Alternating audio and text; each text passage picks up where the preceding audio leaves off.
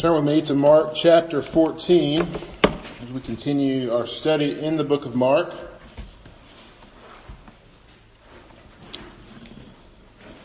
We'll be looking at verses 43, 43 through 52 today.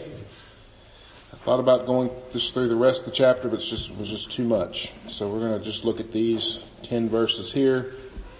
Before we do so, let's go again to the Lord in prayer and ask for help as we open his word. Let's pray. Our Lord Jesus, as we again open your word this morning to learn from it, we pray that you would be here with us to help us because we are easily pulled astray by the words of the world, by the cares, the pleasures of this world. We are easily distracted into thinking that your word is only part of the truth that we need and that we somehow need to fill in the blanks. Lord, help us to see that your word is what we need, is all we need. And help us to be made wise from it, to be convicted of our sin from it, that you would lead us to the truth, that we might bring you glory. It's in your name we pray. Amen. So as I read this passage this week, it made me think of this idea of desertion and particularly thinking about this act in military. If you watch military movies, desertion is one of the themes and they deal with desertion in certain ways, but in reality, desertion tends to be dealt with in lots of different ways. And so I started reading about the way that different countries at different time periods dealt with this. And desertion is this intentional walking away from one's duty with the intent not to return. And so different countries have dealt with this in different ways. If you think about it, if you watch the movies, usually in the movies they only deal with it one way. They, they, they shoot the person, but that's not always what happens. In Russia, in World War II, that's pretty much what happened. Uh, Stalin released this order, and it's famous now. It's called Order 270. Basically, which he stated that any deserter should be shot on sight where they stood. And they even positioned a perimeter around battles of other soldiers and their whole job was to shoot the deserters as they ran away from the battle. 150,000 deserters, Russian deserters died in World War II. Which is kind of crazy. Only, in America, only one deserter has died since the Civil War and his name is Eddie Slovik, which I thought his story was fascinating. You should read it. But he has that distinction because he just decided he didn't want to fight anymore and he was killed in France during World War II. But the more I read about them, the more I realized that no matter what the war or the cause or the desertion comes from the same place. And that place is fear. I've never been in a firefight or a war. I don't ever want to be. So I don't know that kind of fear, but we all do understand fear in some sense. Fear comes from an uncertainty. Something upsets our norm in some way, enough for us to have this panic that is in the brain. In the brain, it's actually a physiological response. It manifests itself in our bodies, causes us to stop using our heads and to start using our instincts only, and, and it kind of ends all rational thought. In our text today, we're going to come face to face with this kind of thing as Jesus is arrested in the Garden of Gethsemane. Jesus is arrested and as he predicted, his band of disciples all desert him. Every one of them. One of them deserts him by directly betraying him. The others just run away. In the end, he is left alone to face the religious authorities and the Roman army. So as we work through this today, we have to come face to face with our own tendencies toward this thing. The reason why we have fear we also have to come face to face with Jesus, thankfully, who always leaves the 99 to find the one, for which we are all thankful. He is a friend of the deserter. If not, we would not, none of us would be here this morning. And so as we consider this passage, let us look at it from three perspectives. Jesus is feared by the world, Jesus betrayed by his enemies, and then finally Jesus deserted by his friends. With that, let's look together at the text, Mark chapter 14, starting at verse 43. Please stand with me in the honor of the reading of God's holy word. Mark 14, starting at verse 43. And immediately, while he was still speaking, Judas came, one of the twelve, and with him a crowd with swords and clubs from the chief priests and the scribes and the elders. Now the betrayer had given them a sign saying, the one I will kiss is the man. Seize him and lead him away under guard. And when he came, he went up to him at once and said, Rabbi, and he kissed him. And they laid hands on him and seized him. But one of those who stood by drew his sword and struck the servant of the high priest and cut off his ear. And Jesus said to them, have you come out as, as against a robber with swords and clubs to capture me? Day after day I was with you in the temple teaching and you did not seize me, but let the scriptures be fulfilled. And they all left him and fled. And a young man followed him with nothing but a linen cloth about his body and they seized him, but he left the linen cloth and ran away naked. Amen. This is God's word. You may be seated.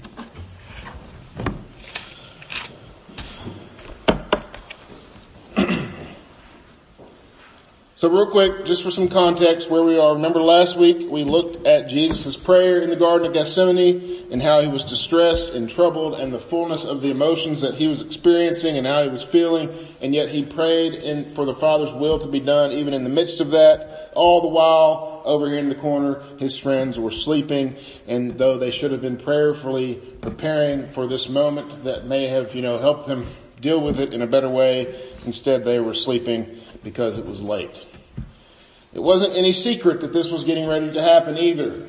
Remember that. We've been building up. Jesus is, has not just kept this from them. He alluded to this all throughout his ministry. They knew that they were going into Jerusalem during Passover week for him to die. They knew that was going to happen. They just shared the Passover together and he told them, one of, the, one of you is going to betray me outright and the rest of you are going to leave me. This is all going to happen. And now they go into the garden. Jesus tells them, be ready, be awake, and then they go to sleep. And they only awake when the sound of an army is approaching. So imagine you're one of those people sleeping and you wake up and there's an army there with clubs and swords and torches. Panic would set in. This fear would set in. They weren't prepared at all for what was about to happen. I think at this point they were probably convinced that maybe it wasn't going to happen. You know, like we all would be if we were hearing that sort of distressing news. So many times I think we find ourselves in this same place. So as we walk through this passage, again, consider yourself. Look at your own heart as we should do every week. And as Jesus is there for his people, he is here still with us today. And so this brings us to the first point. Jesus feared by the world. Look with me again at verse 43. And immediately, while he was still speaking, Judas came, one of the twelve, and with him a crowd with swords and clubs from the chief priests and the scribes and the elders. So this would have been an impressive sight. In John's gospel, we are told that Judas not only brought this chief priest and their whole crowd with him, but he also brought with them a band of Roman soldiers. And the word band there is, is actually the word cohort, and a cohort would have been about 600 soldiers or so. All armed and armored. They weren't quiet when they were walking through the garden that night. Swords in hands. Priests and the scribes would have had armed guards as well, except they had clubs, a little less impressive than the Roman guard that was coming in. But just, just imagine what's going on. Jesus is here, he's praying. His eleven disciples are there. His disciples are fishermen and tax collectors. They're not trained people by any means, except for in their professions, of course. And they are being set upon now by 600 Roman soldiers who were absolutely trained. They had conquered the known world, as well as this unknown host of armed Jewish folk kind of rounding out the troop. And they were all there with the purpose for arresting one man. So why do you think Judas went and found a Roman cohort when he went to arrest Jesus. He'd been with Jesus for three years, right? Don't forget. He watched Jesus raise people from the dead. He watched Jesus cast demons out of a man and send them into the pigs and the pigs then over the cliff. He watched Jesus uh, give sight to the blind, to make the deaf to hear, make the lame to walk. He saw all these things. He knew that Jesus was not a man to be trifled with. Were it any other man, they would have just arrested him in the daylight, in the open air as he was teaching. Jesus even alludes to this, 49 and 48, right? He says, you had all this time to arrest me. Why didn't you do it? Why did you wait till now? He knew that his people loved him, that they would defend him. They were afraid most of all that he might even defend himself. And he could have. We know that. He could have called down legions of angels to dispatch this mob, but he didn't. He went willingly. This reaction to Christ wasn't unique to this night in the garden at all. It's not unique to this time in history either. In fact, Christ has always, will always be this intimidating factor. One of my favorite passages in seeing this is in Joshua chapter 5. Turn with me real quick to Joshua chapter 5. And the purpose for this is because I want us to see the difference between how the man of God responds to the Lord and how then the people, this rabble, responds to him. Joshua chapter 5, verses 13 through 15. Now Joshua's fighting battles and he comes to this place where he meets someone and this, this someone is a pre-incarnate version of our Lord Jesus. And so verse 13 says, when Joshua was by Jericho, he lifted up his eyes and looked and behold a man was standing before him with his drawn sword in his hand. And Joshua went to him and said to him, are you for us or for our adversaries? And he said, no which is an interesting question or an interesting answer to either or, but he said, no, but I am the commander of the army of the Lord. Now I have come. Look at Joshua's response. And Joshua fell on his face to the earth and worshiped and said to him, what does my Lord say to his servant? And the commander of the Lord's army said to Joshua, take off your sandals from your feet, for this place where you are standing is holy. And Joshua did so. Can you imagine seeing this guy and then Joshua in the midst of battle and in the midst of dealing with different kings and armies saying, hey, are you for us or against us? And he just says no. That's pretty incredible. But notice his response. He knew his Lord when he saw him, when he heard him. He knows that whether or not God is on my side is inconsequential. I need to be on God's side. And Joshua chose to be on the right side. And notice the reaction of the world back in Mark chapter 14. It's the complete opposite, right? They're not going, they're not coming to bow at the feet of Jesus. They're bringing an army to topple him as if they could. This is important for us because this kind of intimidation takes various forms. The obvious being the world's constant attack on the church over the centuries. Just read history at all. The church has always been persecuted in one part of the world or another. And they're persecuted simply for existing, just for worshiping God. It's because they worship the one true God. The world doesn't want to bow at that God's feet, so they destroy his followers, thinking that will somehow make him just go away. However, this intimidation is a lot less obvious for people who decide, well maybe Jesus is just a bit much. Maybe the, the Christian life is really more about having the appearance and a doctrine that is pleasing to the world. That Jesus by himself is a little bit too intimidating. And so we need to make our faith attractive and the only way to do that to the unbeliever, because we want to make it attractive to the unbeliever and we need to take Jesus out of it. Jesus is offensive because as loving and wonderful and good as he is to us, his followers, he is a rock of offense to the unbeliever. The only hope is repentance. But instead, what do they bring? They bring swords and clubs. We have to be careful, church, because in our desire to see them put down their weapons, we might be in danger of putting off Christ as well and succumbing to the fear that we see present in this passage today. We have to be careful. We have to be diligent in presenting Christ. And that brings us to the next point. Jesus betrayed by his enemies. Look with me again at 44 and 45. Now the betrayer had given them a sign saying, the one I will kiss is the man. Seize him and lead him away under guard. Judas is still afraid, I believe. And when he came, he went up to him at once and said, Rabbi, and he kissed him. Remember, Judas had made an arrangement a while back there beginning of chapter 14. He made an arrangement to betray Jesus and these plans are now coming to fruition. He knew that Jesus was going to be here. This was a commonplace that Jesus brought his disciples. He had just eaten the Passover with them and so he knew kind of what was going on and here they are. So you can imagine this scene. He sets it up so that he will give Jesus a kiss. They will know that it's him. It's probably really dark outside. We take for granted, you know, in our days of electricity and street lights, but it was probably dark. Jesus would have appeared as the average Jewish male standing there amongst other average Jewish males. But to Judas, who had knew him and walked with him for three years, he would have been familiar. And so he walks up to him and he kisses him just as if it's any other day and calls him rabbi. And then he's arrested. Jesus.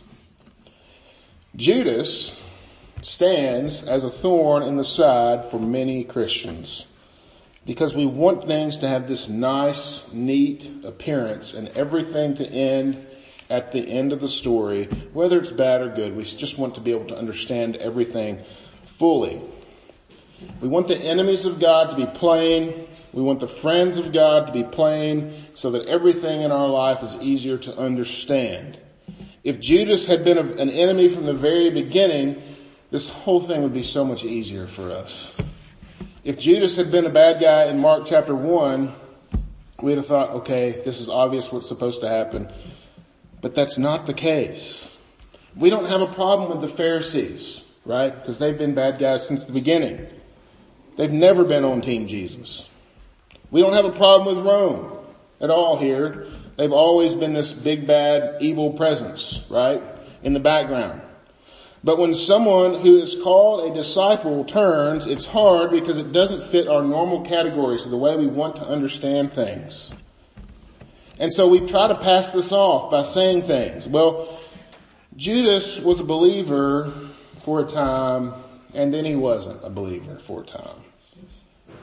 The problem with that is that we know, because the rest of the scripture is really plain, that true believers persevere to the end, that God has a people for himself, he keeps those people for himself. Judas obviously wasn't his people. Others maybe say, well, he'll be forgiven in the end. But remember, when he had the Passover with him, what did Jesus say concerning the one who would betray the Son of Man? It would have been better had he not even been born. So then how do we deal with Judas. We dealt with some of this actually in Sunday school today as we looked at Romans chapter 9 and we dealt with this idea of the sovereignty of God versus the will of man and these conversations, those kinds of conversations are really only fruitful if we can accept the fact that man is fallen, deserves the wrath of God 100%. Fallen man cannot do what is right in the eyes of God and cannot please God. In fact, sees themselves as wise and right in his own eyes. Even though Judas walked with the Lord, he was never with the Lord. And while he initially was attracted to the Lord, he fell into temptation over and over. And the gospel writers try to help us with this early on in the story, right? That Judas was the treasurer and he stole from from the group and he kind of started off this way and he was really concerned about money and financial things all the time. And so it's no trick to us that he betrays Jesus for 30 pieces of silver. This stands as a warning to us, for those of us who are in Christ, because for Judas it became easier to betray Christ. Understand this. It became easier to betray Christ than it was for him to go and confess his sin and be forgiven. He never sought forgiveness once. He did the deed. He had some sorrow. He tried to get rid of his money. and was still unable to shake that sorrow and he committed suicide. He heard Jesus talk about forgiveness over and over again. He heard him say that those who are heavy laden should come to me and find rest. Judas was heavy laden for sure. Turn with me to, Matthew chapter 27. Let's look at this feeling that Judas was, was experiencing here. Matthew 27, 3 through 5.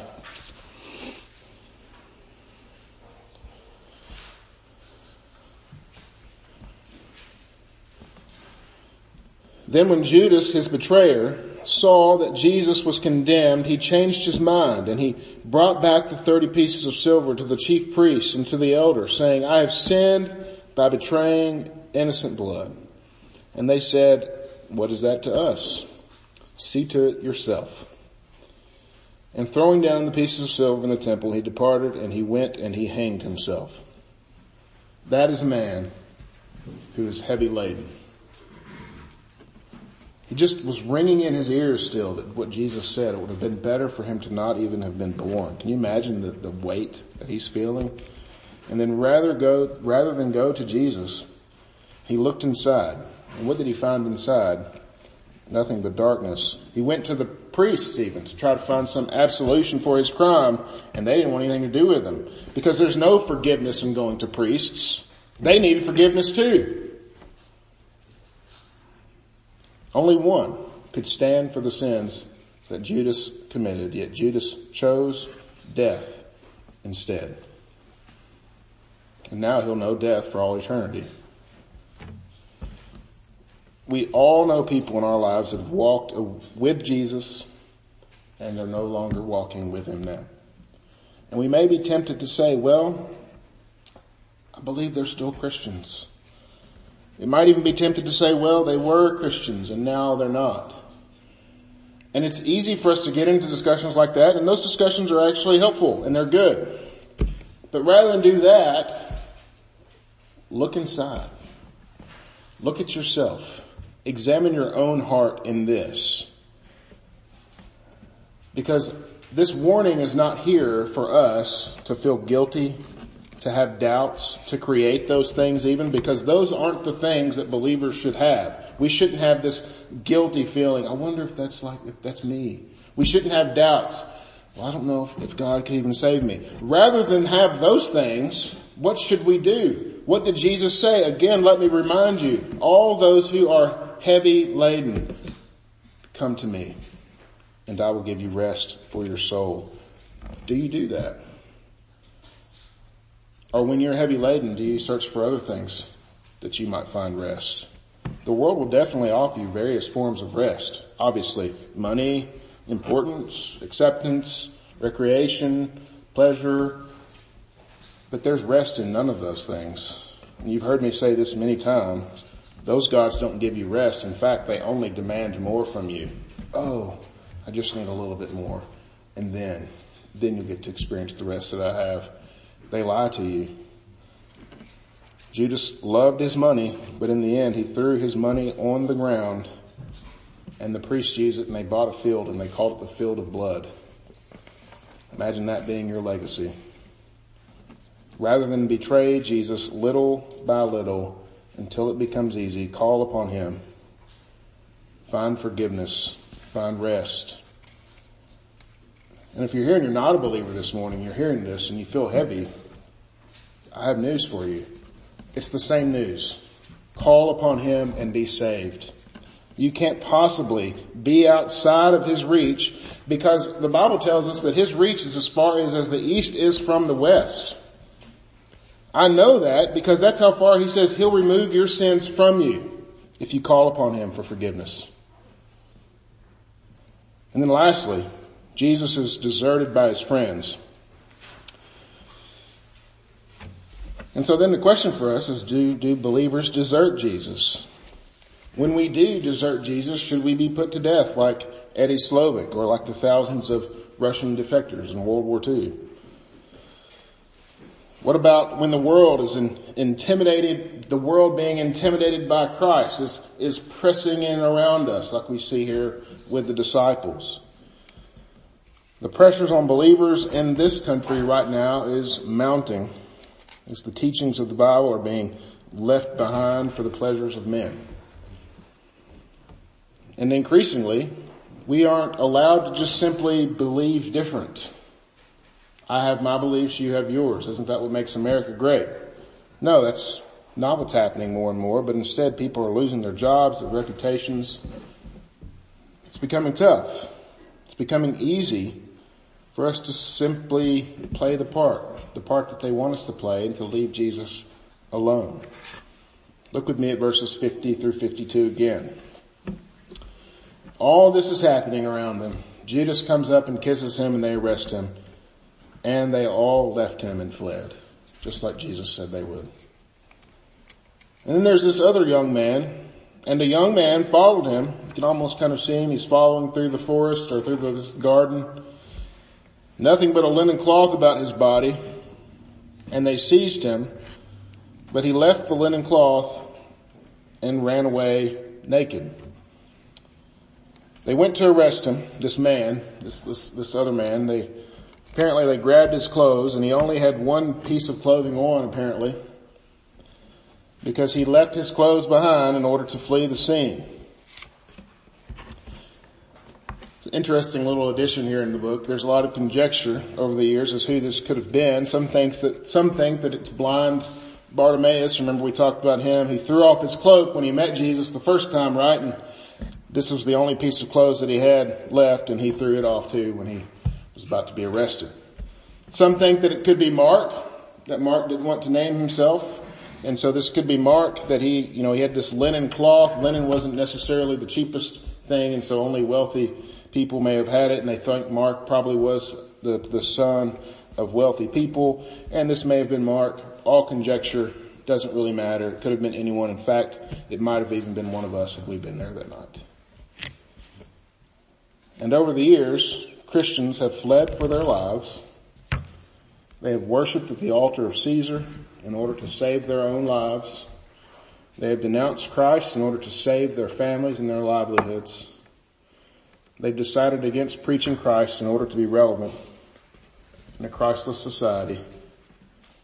They've given in to sin in order to satiate the desire of the flesh, in order to fit in. They've exchanged honesty for deceit in order to make a few extra dollars. Whether they've deserted Christ to save their own lives or they've deserted Christ in order to run to the open arms of pleasure, they've left their Savior. And in the garden that night, it had to be that way. Jesus' cross was just for him. And he was the only one who could possibly bear it. And he bore it for a people that he knew would desert him over and over again over and over. He died taking their sins upon himself. For their sins of desertion, he, Jesus, the Son of God, was deserted by his own Father. And in exchange for their sins, he gave them his own precious righteousness so that they could have forgiveness. You and I who deserted him can have forgiveness. So in conclusion, the life that we live on this earth is hard and it's not getting easier. I wish that were the case. Not only do we have to contend with our own sin and our own temptation, these things that live within us, no matter where we live or what sort of conditions that we live in, but we also have to contend with a world that is bringing swords and clubs against the Son of Man. Remember, they only hate Christians because they hate Christ. They hate Him because He's God, and if He's God, then what do we, His followers, have to fear? If the one who says, you are mine, calls us His children, then what do we have to fear, brothers and sisters in Christ? To that end, let us be bold with our confession. Let us not be afraid of the world. In those times when we would flee naked at the first sign of temptation or difficulty. Let us run back to his open arms and find rest. Let's go to him in prayer. Our Lord Jesus, we are so quick to run away at the first sign of the least bit of difficulty. But we are thankful that you went right to the cross. You didn't flinch. You went right there for me, for us, your people. So Lord, we pray that you would help us. We want to be bold in our confession. We want to be true in our allegiance to you, the one who gives us life, the one who will give us life for all eternity. So Lord, we pray that you would help us. Not so that we can be seen as some bold champions, but so that you can be seen as Savior, that you might be glorified, that the world would know that you alone are God. And we pray this in your name. Amen.